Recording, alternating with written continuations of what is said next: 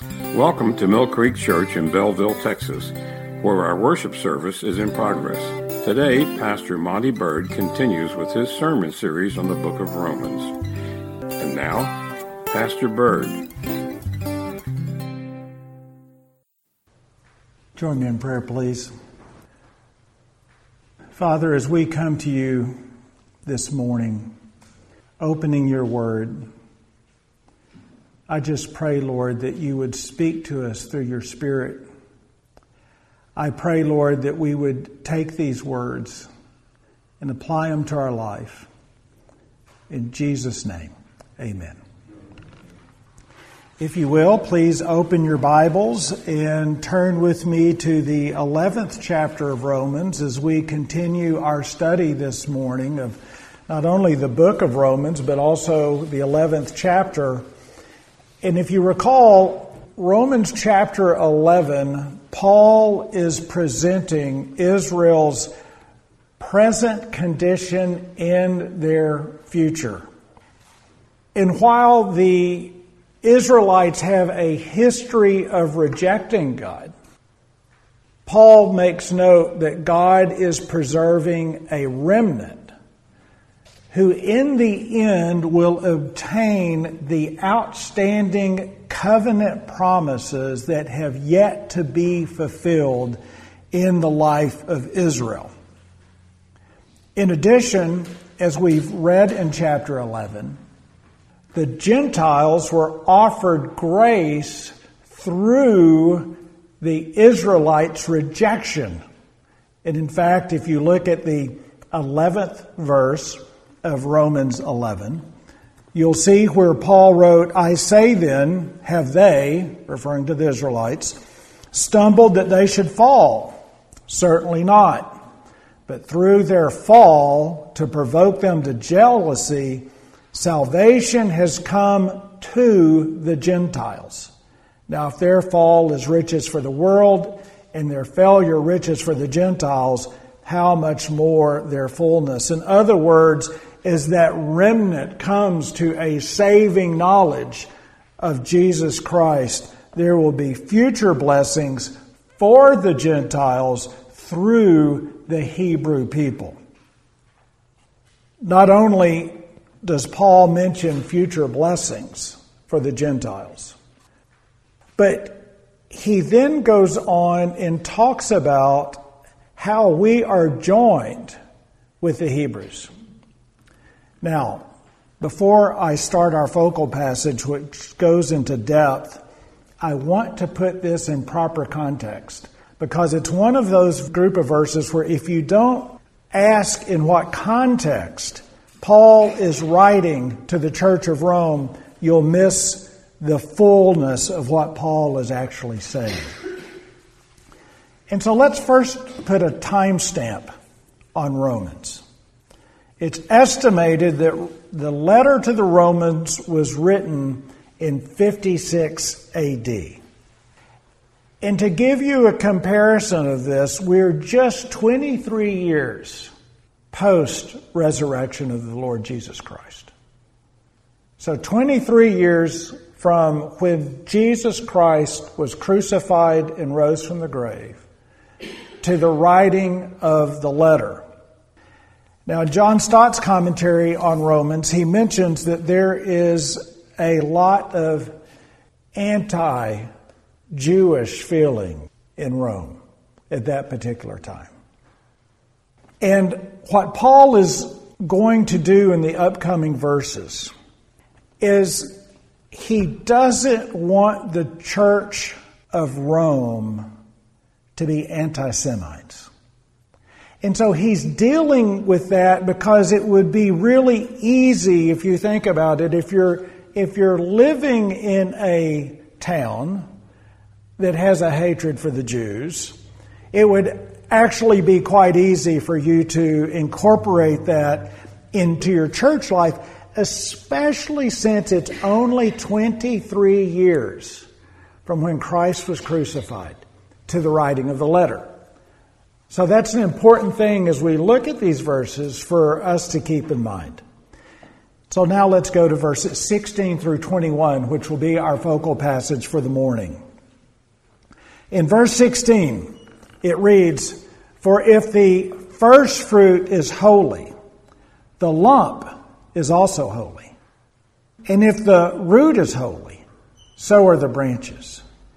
And if some of the branches were broken off, and you being a wild olive tree were grafted in among them, and with them became a partaker of the root and fatness of the olive tree, do not boast against the branches. But if you boast, remember that you do not support the root, but the root supports you.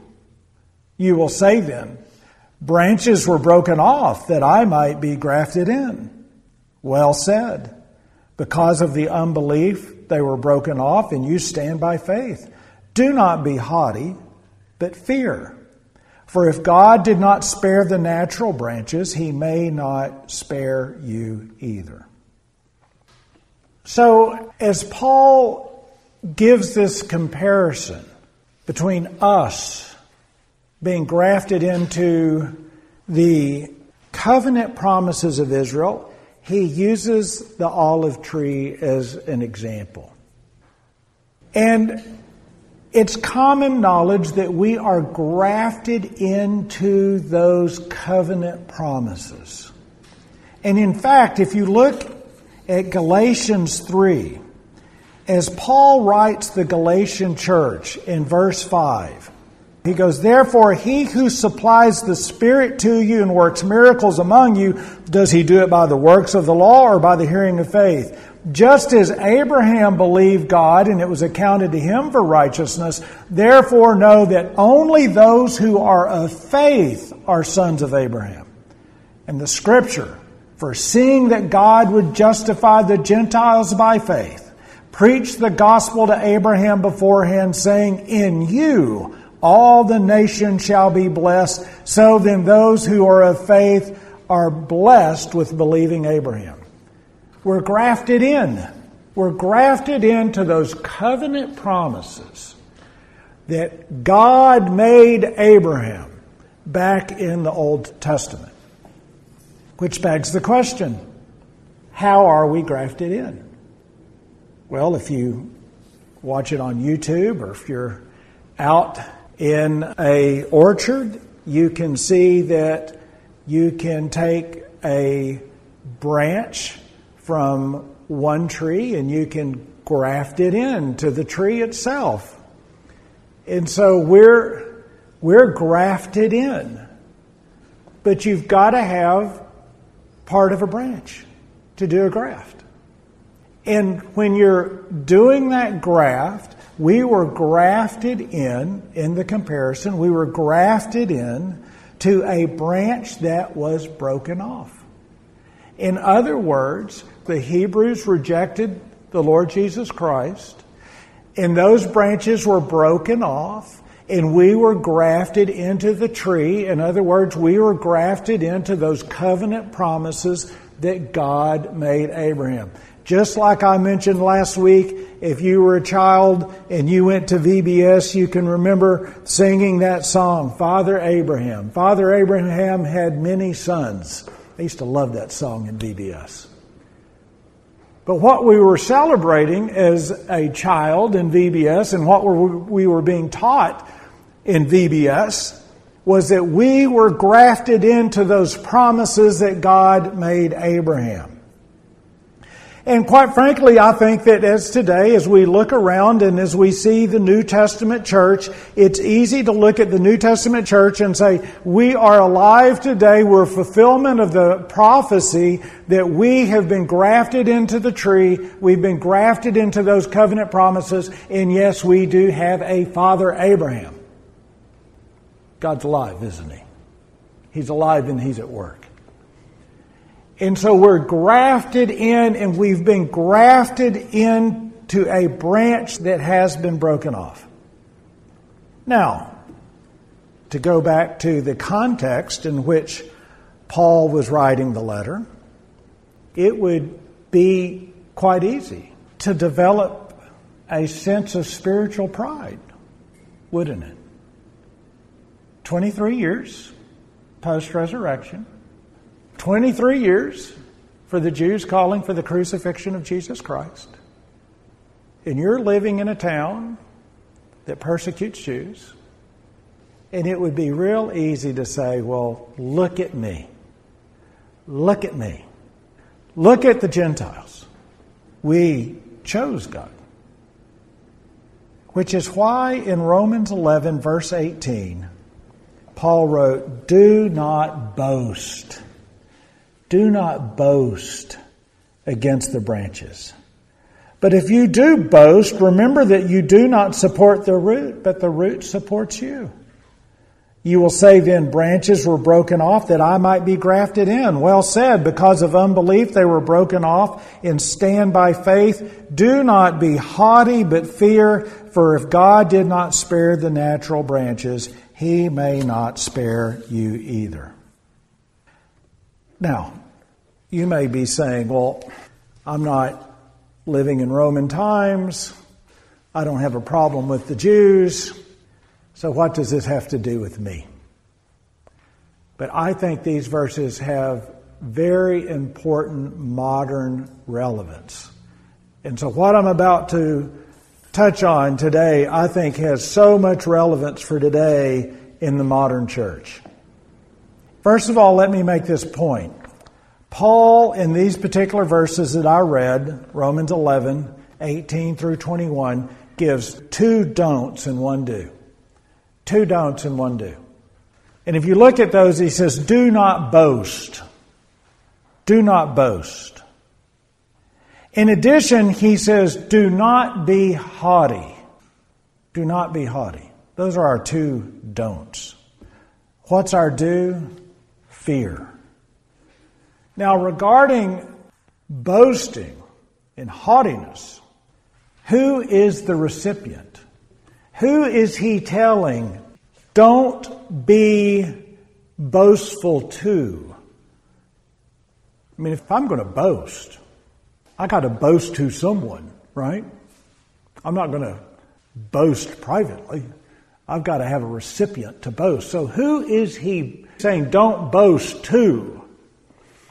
Well, naturally, you don't boast to the branch that was broken off. If you've been grafted in, you shouldn't boast to the branch that was broken off. Doug Moo in his commentary says, well, the branch that was broken off, or regarding to the Hebrews, are you boasting to the unbelieving Jew? Or are you boasting to the believing Jew? And Moo, in his commentary, says that you're boasting to both. You're boasting to the lost Jew and you're boasting to the saved Jew as a Gentile. You're saying, look at me. In other words, what he's doing is he's telling the Gentile Christians don't have spiritual pride. Don't have spiritual pride. Turn with me to Romans 3. Romans 3, verse 27. He touched on this earlier here in this particular verse. He asked a question in Romans 3:27. Where is boasting then? It is excluded. By what law? Of works? No, but by the law of faith. Therefore, we conclude that a man is justified by faith apart from the deeds of the law. He tells us in Romans 3 don't boast, don't have spiritual pride. It's not because of the law that you find yourself in the grace of God, it's by faith. And I think that is extremely important for us as believers during our modern time to recognize that the church should not be boasting. And I think that we live in a time that it is quite easy, quite easy, for us to have spiritual pride. Why is that?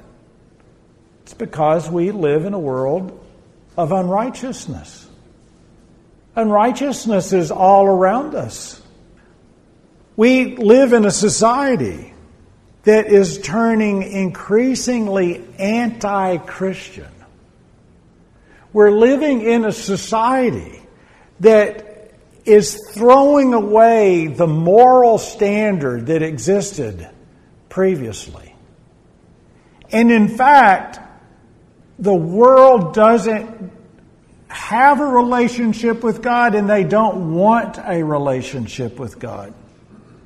In a 2021 study from Lifeway Research, based on three dozen denominations, they found that in 2019, 4,500 churches closed their doors. Think about that. 4,500 churches closed their doors. And in fact, you can say, well, how many churches were opened? So in 2019, 3,000 churches were opened. But let me say something about church planting, which I know a little bit of something about. As we planted this church, most church plants do not make it. We've been blessed. Most church plants don't make it. So in 2019, 4,500 closed, 3,000 open. Most of those 3,000 will not stay as a viable church. Society is moving away from the church. In fact, you could argue that society is running away from the church. The church as an institution is under threat. So, in that environment that we find ourselves in as we increasingly become more of a pagan society, it would be easy for us to get together and, as a friend of mine says, have a holy huddle and look out at the world with a sense of spiritual pride. Look at us. We're here at church. Look at us. We do this. Look at us. We do that. We're better. We're better. We need to remind ourselves what Paul wrote to the Ephesians in Ephesians chapter 2, verse 8.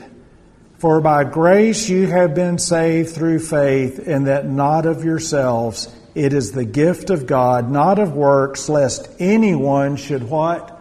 Boast. There's that word again. Boast.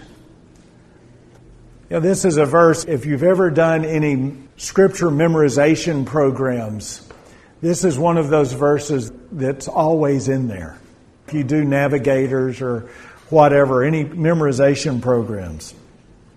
And it's one of those verses, the way that it's worded, you can kind of skip over. You're saved through faith, not of yourselves. In other words, your faith. Think about that. That moment that you came to a saving knowledge of Jesus Christ. And I'll use my own personal example, and I've given my testimony before. In 1976, in a revival meeting, I couldn't get away from the call of God. And I sat in the revival meeting for five days, and on the fifth day, it got the best of me, and I went down front and I gave my life to Christ. That very act that I went through in 1976 wasn't because of my intellect, it wasn't because of my parents, it wasn't because I had reached a moral understanding, it wasn't through the persuasiveness of the preacher. In fact, I can't even tell you what the preacher preached on that Friday night. What was it? It was the grace of God. It had nothing to do with me, my life, my upbringing, nothing at all. It was the grace of God and God calling me, of which I cannot boast. Spiritual pride is something that's extremely dangerous and we're told not to do it. Remember where you came from. And I'll give you a great example of that, and that's in the life of Paul. Paul never forgot where he came from. In 1 Timothy 1:15, it says, This is a faithful saying and worthy of all acceptance that Jesus Christ came in the world to save sinners, of whom I am chief.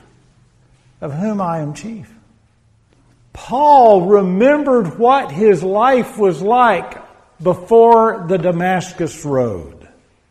He remembered his sin. He remembers who he was. He never forgot that. And so we're told not to boast. Don't be haughty. Well, next, our do. He tells us to fear. Look back at our focal verse, Romans 11, 19. You will say then that branches were broken off that I might be grafted in. Well said. Because of unbelief they were broken off and you stand by faith. Do not be haughty, but fear. But fear. For if God did not spare the natural branches, he may not spare you either. Let me make a brief comment on this before I get to another verse. This does not mean that you will lose your salvation. This does not mean that you'll lose your salvation. We do believe in once saved, always saved. But let me remind you that there's plenty of scriptural reference to people that have claimed salvation and weren't really saved. Parable of the seed and the sower, right? That shows that some people didn't have a saving faith. Jesus saying, Many in that day will say, Lord, Lord. In other words, they knew about God, but they didn't know God. You can look at the example of the apostate church in Revelation, thinking that they knew God. And so, as he's writing this, he's telling the church in general in Rome to fear. Growing up, I was taught that, oh, you should never doubt. You should never doubt. Don't doubt. Don't doubt. That's really not scriptural because we should examine ourselves. And in fact, if you look at Philippians 2, verse 12, Paul wrote the church in Philippi and said, Therefore, my beloved, as you have always obeyed, not as in my presence only, but now much more in my absence, work out your own salvation with fear and trembling. For it is God who works in you both to will and do for his good pleasure. There we're told to fear. Now, let's think about that. If I'm going to fear, it means there's a standard, right? I have to have something to be afraid of.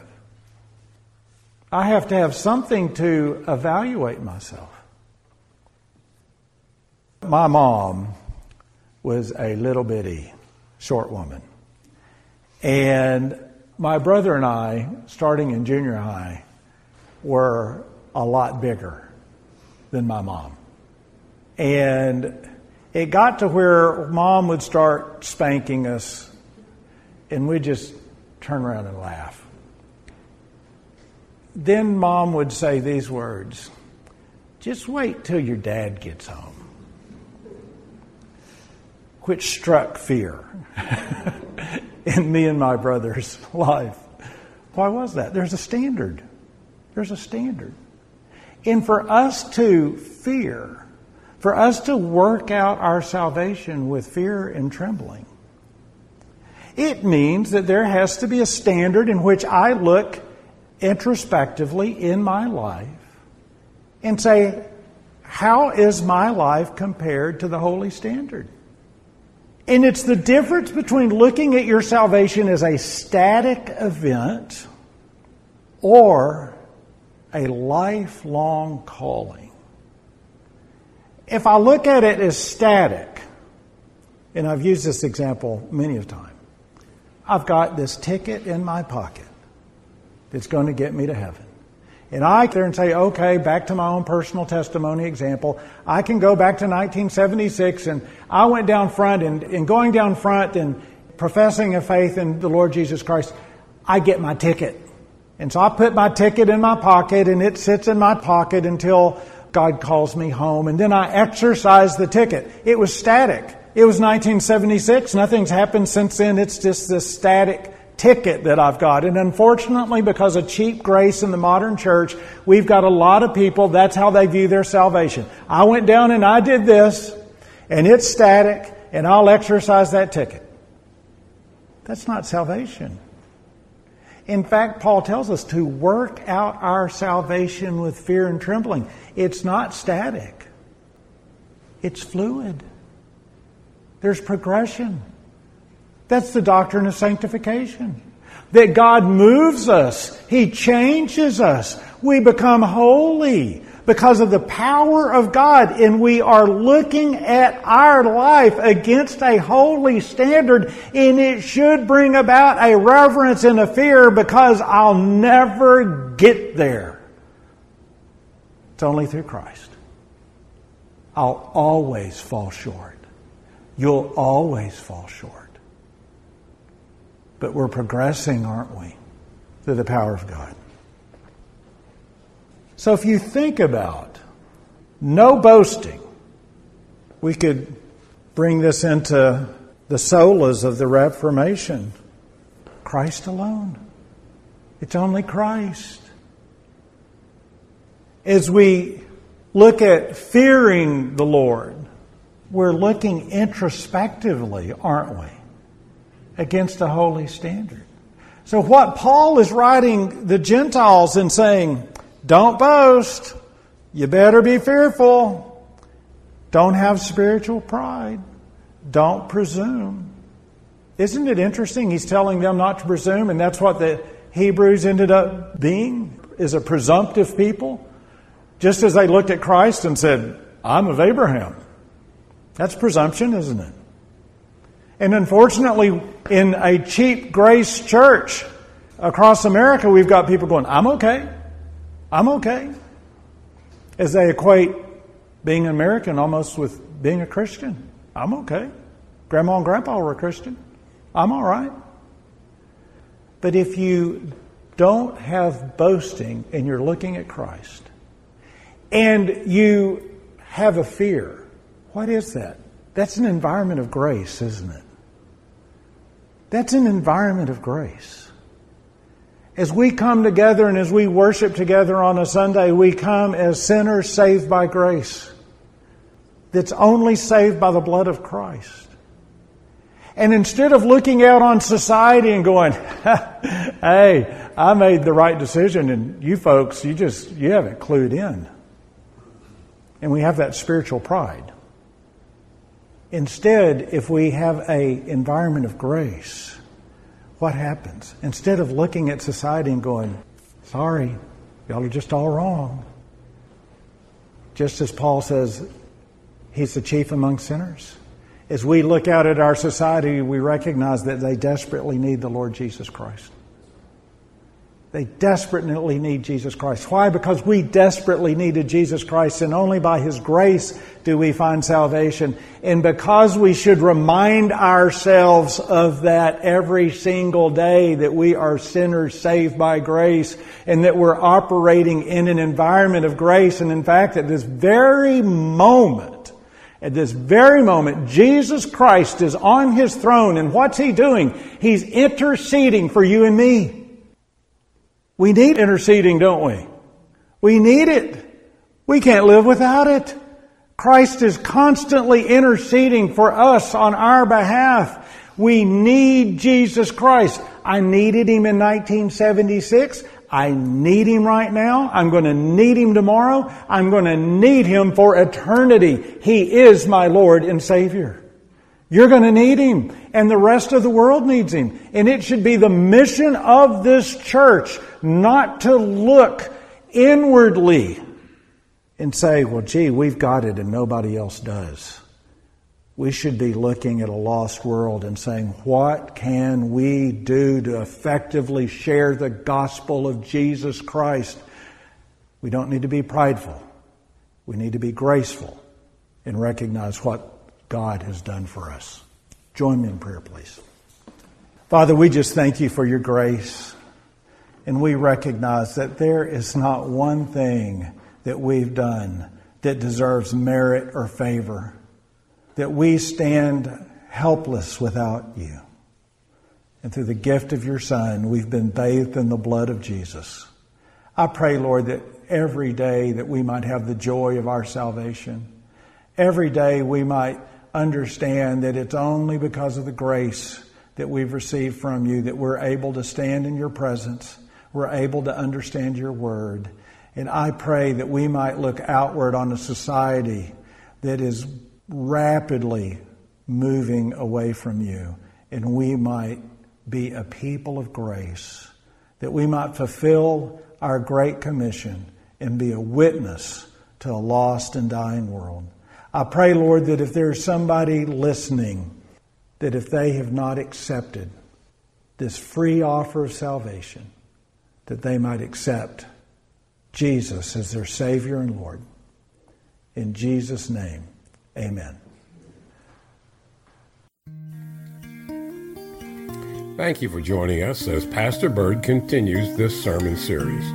If you wish to hear more, you may find him at millcreekchurch.org or go to sermonaudio.com slash millcreekchurch. Prayer requests may also be left at millcreekchurch.org. Our church services are as follows.